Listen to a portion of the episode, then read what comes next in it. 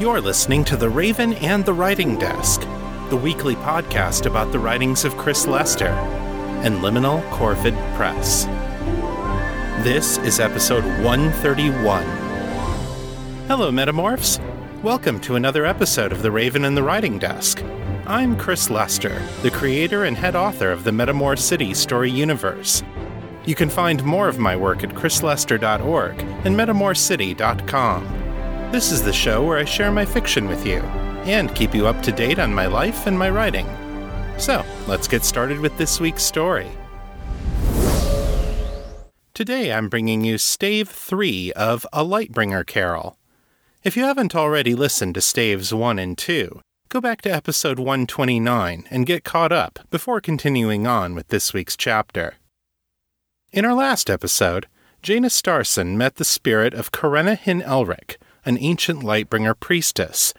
Using the holy sword Elemisil as a gateway, Karenna took Janus back to a winter solstice long ago when she had a bitter falling out with the Star Child, Mirai Hindana. After Mirai caused the fall of the gods, the Lightbringers held a council to decide what it meant and how their religion would change as a result. Karenna was the leader of the council, and she was desperate to hold the Lothanasi together because she feared the loss of their culture if their religion crumbled. She succeeded, but it cost her her relationship with Mirai, who saw it as a personal betrayal when the Lightbringers rejected the visions she had received of Eli and Yahshua. Karenna told Janus that her inflexibility, her obsession with her duty to the Order above all else, had cost her the friendship of a woman she had loved like a daughter. The vision then shifted to Janus's own past. He and Karenna watched a 12 year old Janus in a sparring match with his much bigger and stronger father, Asariel. Father did not hold back, dealing out both verbal and physical abuse in his attempt to toughen his boy up to survive the dangers of combat. They were interrupted by the arrival of Janus's mother, Lisbeth, who is outraged and horrified at the way Asariel was treating their son. She took the boy Janus away, telling Asariel that he would never be alone with Janus again. The rest would be settled in the divorce court. As Janus reflects on this event, he realizes that father had gotten badly out of balance. He thought he was doing the right thing, that he was preparing Janus for the dangers he would face, but his obsession had led him into cruelty and abuse and cost him his relationship with his wife and son. Balancing the responsibilities of love and duty was not always easy, as the examples of both Karenna and Asariel have shown him. Janus wonders how his operations officer, Candace, manages to do it, but Karenna tells him that another will have to help him answer this question. The next spirit will arrive when the clock again tolls one, and the third will come on the stroke of midnight. Janus doesn't understand how the magic of the solstice can linger for so long, but before he can ask, Karenna disappears, leaving him alone back in his quarters.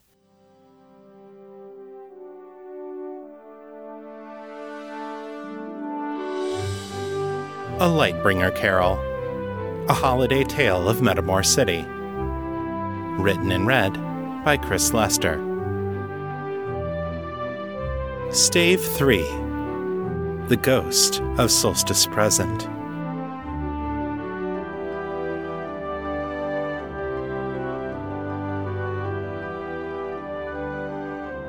Janus checked the clock on his bedside table. 1207. Impossible, he muttered. We weren't gone for more than an hour. He turned on the lamp and checked the wall socket. The clock was still plugged in. He went over to the window and drew back the curtains. A heavy fog filled the air outside, obscuring everything more than a couple of meters away, but it was certainly closer to midnight than midday. 12:07 a.m. then, and not p.m. Somehow, nearly 24 hours had passed during his journey with Karenna. And where exactly had she taken him? Into the dreamlands? Into some sidelong dimension that ran beside the past, where they could witness events but not participate in them? Or was it some part of the realms beyond, of which the Lightbringers knew nothing? Wherever it was, time apparently flowed differently there. That wasn't unheard of. There were confirmed reports of people entering the dreamlands, becoming lost and emerging hundreds of years later.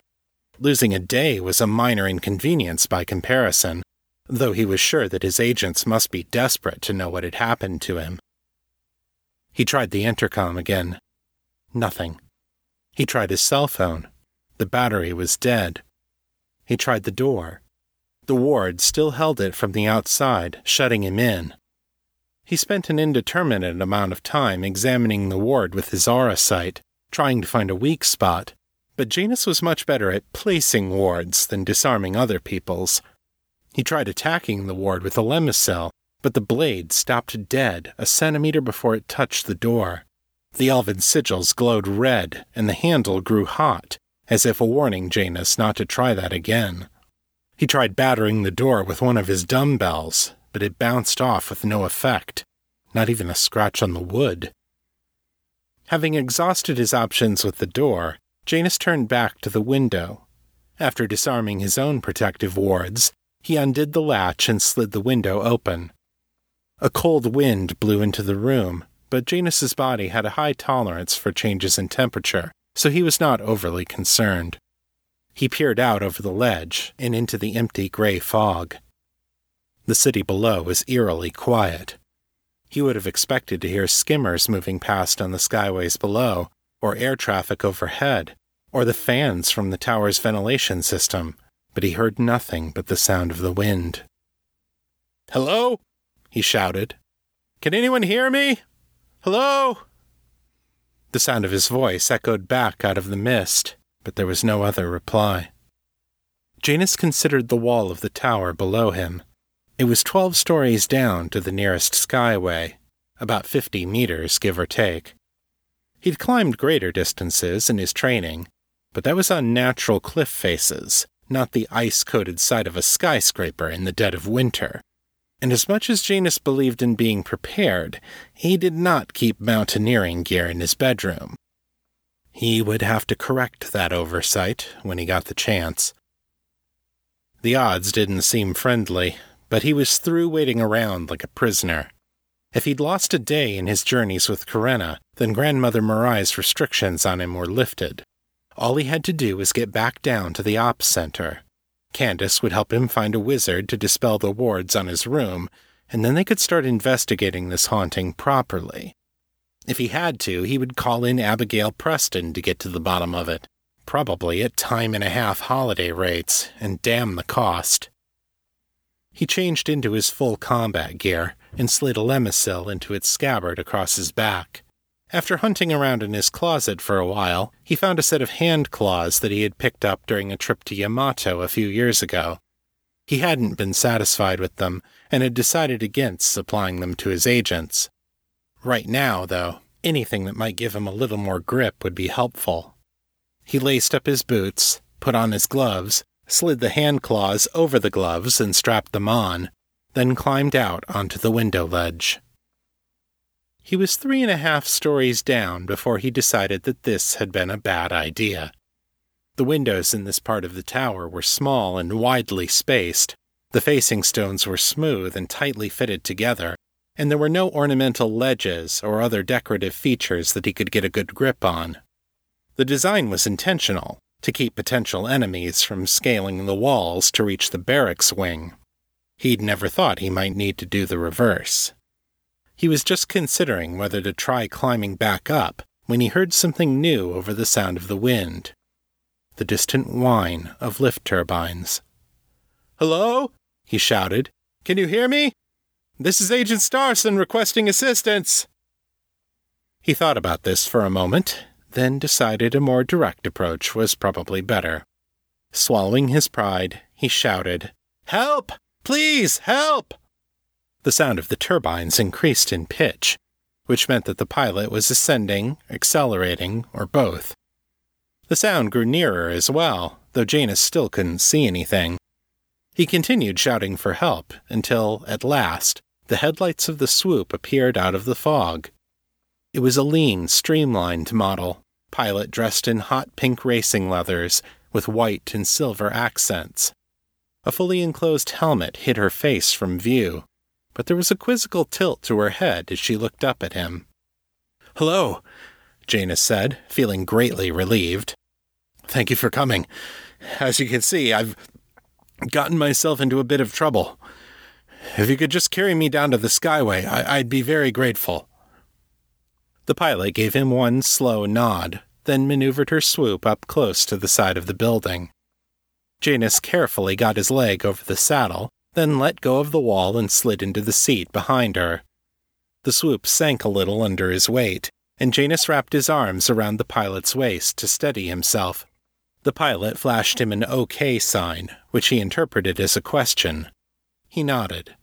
She rocked the pedals forward to accelerate, nosing the craft downward as she did so. The skyway came up out of the fog before them, and it looked as deserted as it had sounded from his bedroom window. The front entrance to Lothanasi headquarters appeared on his right. Thank you, he said to the pilot. Anywhere around here is fine. To Janus's surprise, though, the pilot did not pull over. Instead, the swoop shifted into the fast lane and accelerated, leaving the tower behind. Wait, stop, Janus said. That was where I needed to be. Go back. The swoop slowed down, but did not stop. The pilot popped open her visor and looked back at him over her shoulder. Mismatched eyes of blue and amber peered out at him from an impish, elfin looking face. Her mouth split into a grin.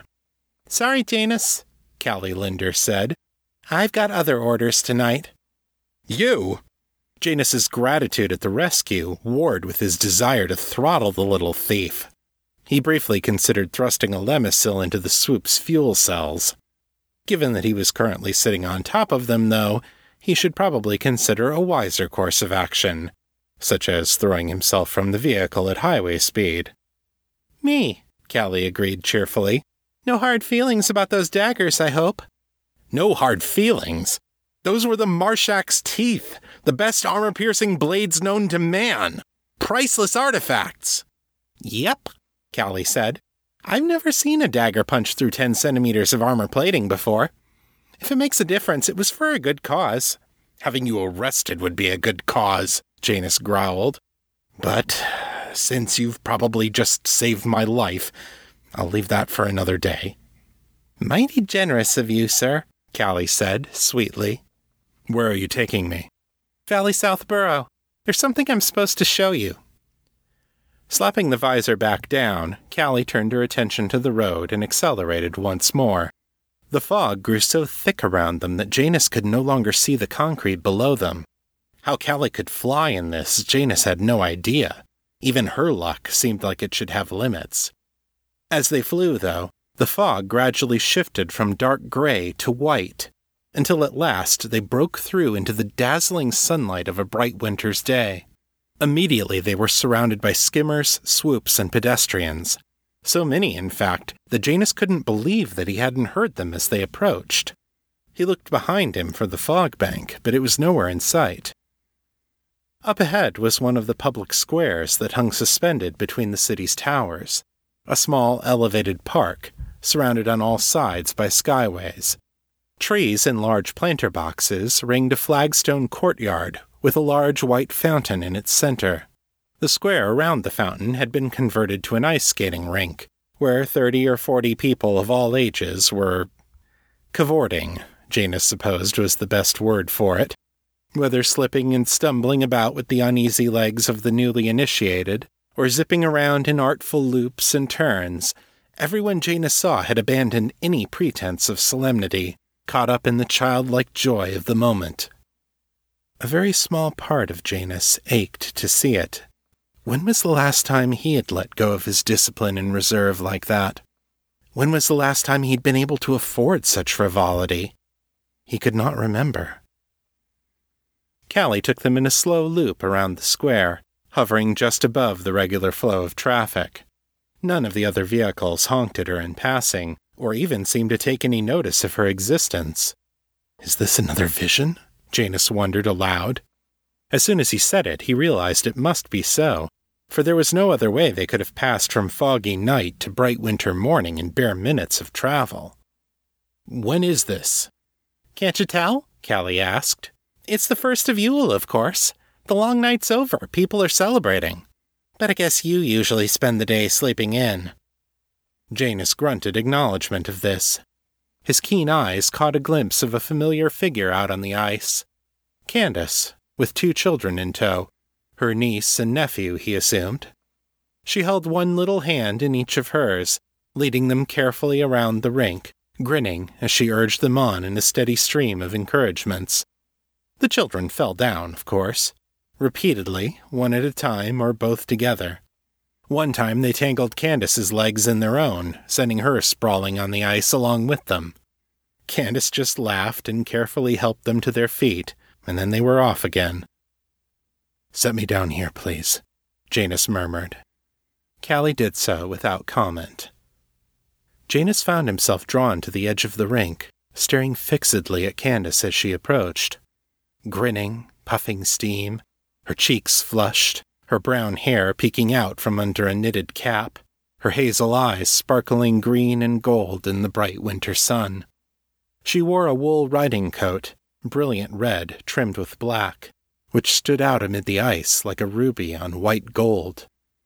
Janus thought she had never looked more beautiful than she did in that moment, with all her cares and duties laid aside for the pure joy of living.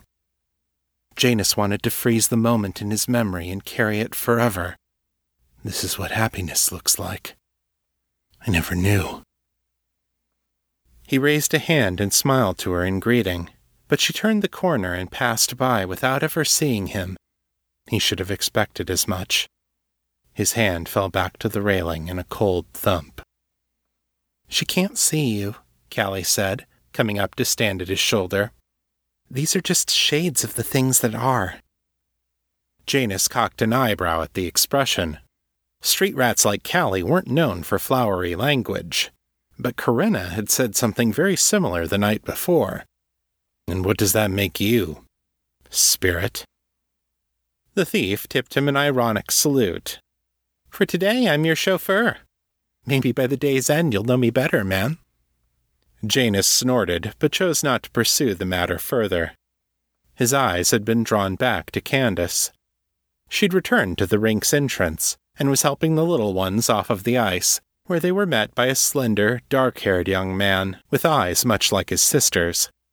He escorted them over to a park bench, where some dark, steaming liquid was dispensed from an insulated container. Hot chocolate, probably. The kids sat and sipped, looking content, and Candace joined them a moment later, where she set to pulling off their ice skates and replacing them with boots. Once they were properly shod, the adults cosseted them into a nearby skimmer.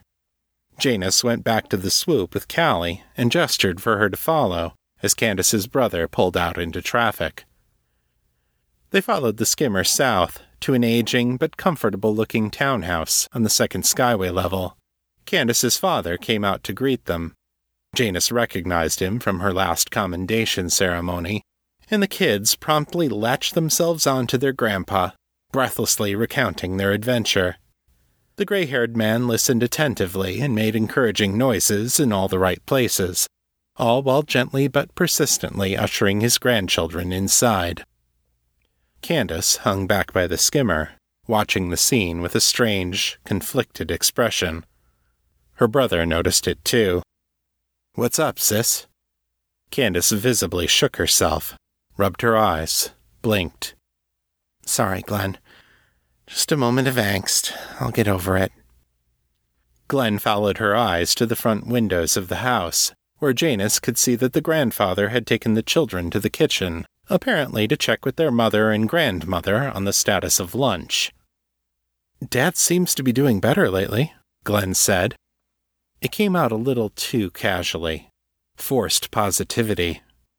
Not well enough, Candace said. You didn't see him last Tuesday after that shopping trip. She crossed her arms and shook her head. He needs a new heart, period. Glenn did not gainsay this. Did you tell him your idea for that? What, taking the curse? Yeah, he shot it down. Says he doesn't want to adjust to a new body at his age not even for a chance at regeneration. She raised a hand and then dropped it, as if the movement could encompass a world of short sighted stupidity.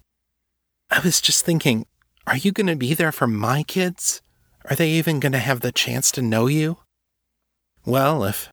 Glenn started, then shut his mouth. Candace glanced over at him, a frown creasing her brow. What? It's nothing, Candy. Candace glowered at her brother. You're not going to distract me with that stupid nickname again. Come on, seriously, what were you going to say? Glenn looked off down the road, scuffing one foot against the sidewalk. I was about to stick my nose in your personal life. I'm sorry, it's none of my business. Candace put a hand on his shoulder. Like I told Janus last night, it's not intruding if you're invited. Go ahead. Glenn closed his eyes a moment, took a breath, then turned around to face her fully. Okay. Actually, it's about Janus. If you want your kids to know Dad, you might want to think about finding a different boyfriend. Janus isn't my boyfriend, Candace said, too quickly. He's your something, Glenn said. In five years, we haven't seen you once on solstice night. Then St. Mirai locks up Janus and you decide you can take the night off? Now it was Candace's turn to look away. He needs me, and I need to make sure he's safe. Because you love him, Glenn said. Candace closed her eyes. Janus stared at her, the breath caught in his throat. He expected her to deny it, to say the idea was absurd. The silence stretched, full of more meaning than words. I must be an idiot, Candace sighed. Who falls in love with a monk, honestly? Glenn put an arm around his sister, squeezed her shoulder. Why did you, if you don't mind my asking? Isn't he sort of prickly? Candace chuffed a near silent laugh.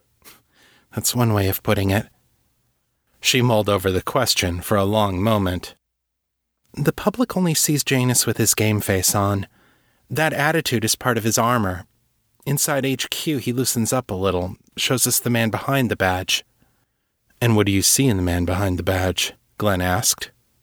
Janus found himself leaning in close to hear her answer. Candace looked up, her eyes glistening brightly. For an instant, Janus could have sworn she was looking right at him, somehow aware of his presence, if only on a subconscious level. I see courage, she said. Loyalty, honesty, honor, and also pain. This deep, terrifying loneliness. That's why he's such a workaholic, you know?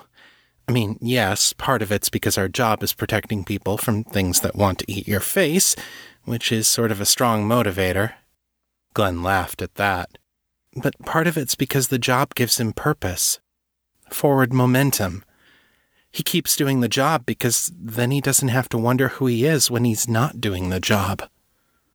Janus thought of his father's words Who is the serviceman when his service is ended? He pictured an old, ragged ghost, unable to continue his work but equally unable to be free of it. Not because he was damned by some divine judgment, or even because he was trapped by the power of the sword but simply because there was not enough substance to him to break free. Everything that he was, everything that he understood as himself, had been part of the sacred charge that the sword represented. Elemisil was not a trap for lost souls. It had become a haven for souls too faint, too broken, or too obsessed to leave it. As father had said, the chain was one he had forged himself, Janus wondered how much of a chain he had waiting for him. Seems like he would be a hard man to build a family with, Glenn said quietly. Maybe, Candace admitted, but I think he'd be good at it if he let himself try. He acts like a dad to the younger agents. Kind of a strict and grumpy dad, but there's no doubt he loves them. And he's very protective of children, which is part of why he gets so, um, worked up about the Santa thing. Glenn snorted. Now I'm imagining what solstice night would look like at the Starson house. A bunch of blonde moppets gathered around the chimney, armed with satchel charges and automatic weapons. Candace giggled. Don't be ridiculous. Mom would make sure they all understand that satchel charges are an outside toy. Janus laughed with them both at that. As absurd as it was, the idea was curiously charming. I guess he suits you, Glenn sighed. Maybe that's the secret.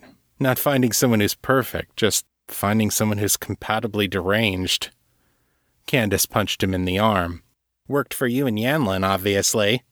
Point, Glenn admitted. I hope he wises up soon and sees what he could have with you. You deserve to be with someone who appreciates you.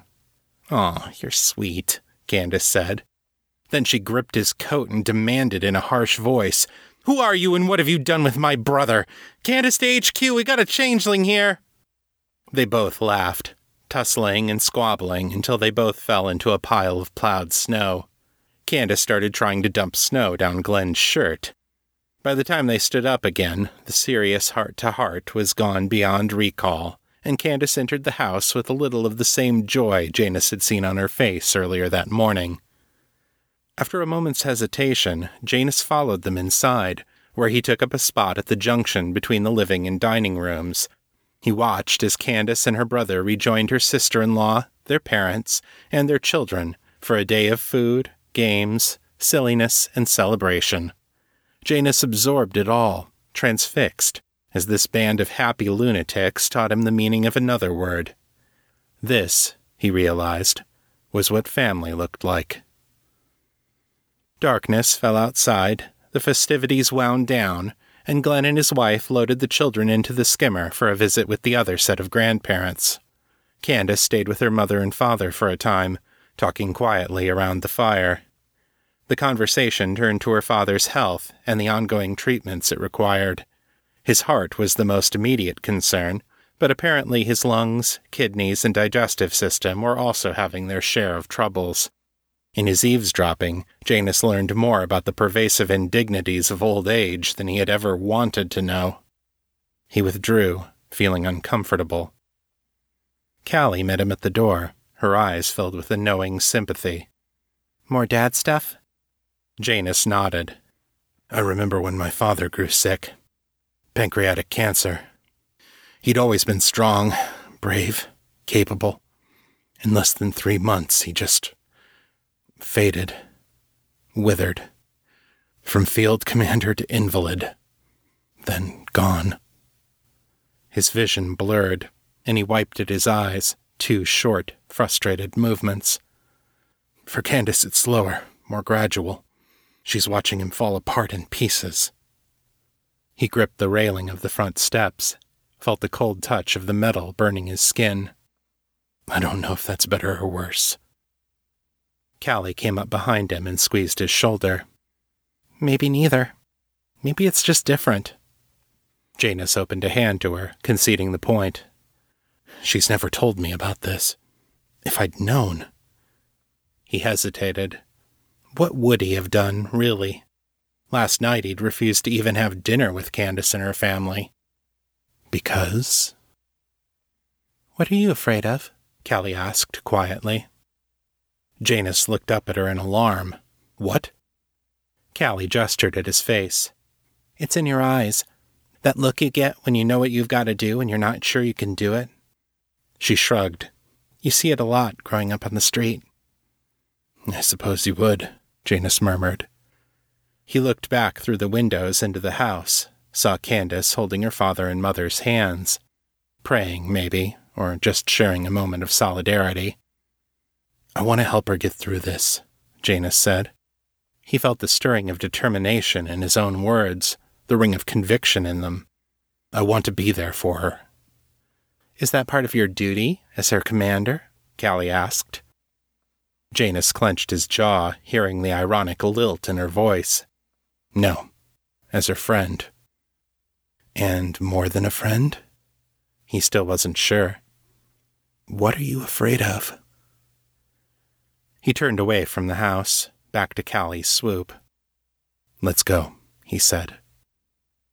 Callie climbed on in front of him, raised the swoop into the air, and they were off. The fog rolled in around them again as they flew. Janus expected Callie to take him back up to Lothanasi headquarters, but instead she stopped at the entrance to a rooftop garden built atop one of the shorter towers in Valley Central. Maple trees stretched their bare branches skyward on either side of an arched wrought iron gate. The flagstone path curved past evergreen bushes of holly and juniper, disappearing into the mist. My time's almost up, Callie said. She pointed at the tower beneath their feet. Your next guide will join you when the clock strikes midnight. Janus dismounted from the swoop, looked at their surroundings, looked back at Callie. You've given me much to think about. Thank you. Callie tipped him a casual salute. We aim to please, or at least to serve. Janus smirked. And who is we, exactly? You never did tell me who you are. Callie's eyes widened. She put a hand to her chest. What, you don't think I'm Callie Linder? Callie Linder's talents are impressive, Janus allowed. Control over space and time isn't one of them. So why wear that shape? The Callie who is not Callie shrugged. Think of it as a metaphor. Janus quirked an eyebrow. A metaphor for what? Trickery? Deception? Spontaneity? The spirit countered. Embracing the moment? Finding joy in the middle of darkness? That's the great thing about metaphors, Janus. They're adaptable. All I'll say is this I've been with you in spirit before, standing right at your elbow, and you've never known me. Janus felt cold. Often. The spirit smiled bleakly. Every year. Janus looked away. Tell me this, spirit. How much longer does Candace's father have? The chimes on the tower clock began to ring. The spirit rose into the air, looking down on him as the mists swirled around her. Don't ask me, she said. I'm a live in the present sort of gal. But you can try asking your last guide about it. If you dare. What do you mean by that? Janus demanded. The spirit was far above him now, and fading rapidly from view. Farewell, Janus Starson, she cried. Remember, embrace the moments. They're the only ones you get. The hour bell tolled. Bong. And the mists swallowed the spirit completely. Everything around Janus grew abruptly silent, except for that one lonely sound. Bong, bong, bong. The temperature plummeted. Ice formed on the branches of the maple trees as he watched. As the bell tolled for the twelfth time, the air became deathly still. Even the fog seemed frozen in place. And then Janus saw it a tall, robed and hooded figure approaching him out of the night.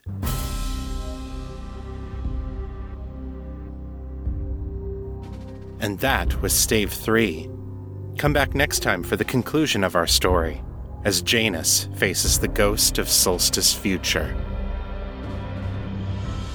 Charles Dickens said, The most important thing in life is to stop saying I wish and start saying I will. So, with that in mind, I will share with you my weekly writing report.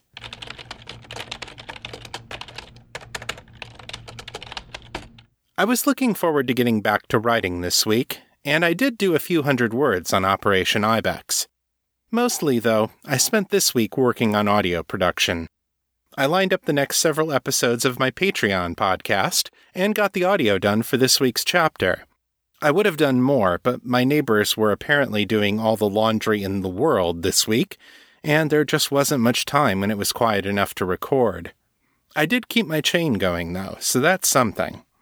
Here's hoping next week will be more productive. Lastly, I have an update on the Patreon campaign. After the change in fee structures was announced a couple of weeks ago, a lot of people wrote into Patreon with feedback. Folks felt that the new fees were particularly unfair to small donors, and that Patreon made this change without talking to the people it affected. This week, Patreon announced that they are scrapping the proposed changes. There will still need to be some kind of adjustments in the months ahead to solve some of Patreon's ongoing structural challenges with funding, but they've promised to work through these problems in partnership with the creative community. Even though I wasn't all that unhappy with the proposed fee structure, I'm really glad that Patreon has made the decision to listen to their users like this. I honestly didn't expect that. Maybe I'm getting too cynical as I get older. In any case, keep an eye out for future changes, but for now, I'm going back to the old system of reward levels. Big, big thanks to all of my patrons who stayed calm through all this confusion and didn't cancel their pledges on me. If you'd like to join more than a hundred other awesome people in funding this show, you can make a pledge of your own at patreon.com slash author Chris Lester. And hey, if you're already a patron and you haven't given me your shipping address yet, this is the last week to get me that information so I can get you your Christmas surprise. You can do that through sending me a message at patreon.com slash author Chris Lester or send me an email at metamorcityfeedback at gmail.com. If you'd like to share your thoughts about the show, send your feedback in text or audio to metamorcityfeedback at gmail.com. To leave a voicemail, dial area code 641 715 3900, then enter extension 255082, followed by the pound sign. My Facebook is facebook.com slash author Chris Lester. The fan group is Fans of Metamor City on Facebook. And my Mastodon handle is at author Chris Lester at wandering.shop. If you like this show, take a minute and leave me a review on Apple Podcasts. It makes a big difference in helping people find the show. That's all for this week. I'll be back next time with more fiction. Until then, keep it on the bright side. This is Chris Lester, signing out.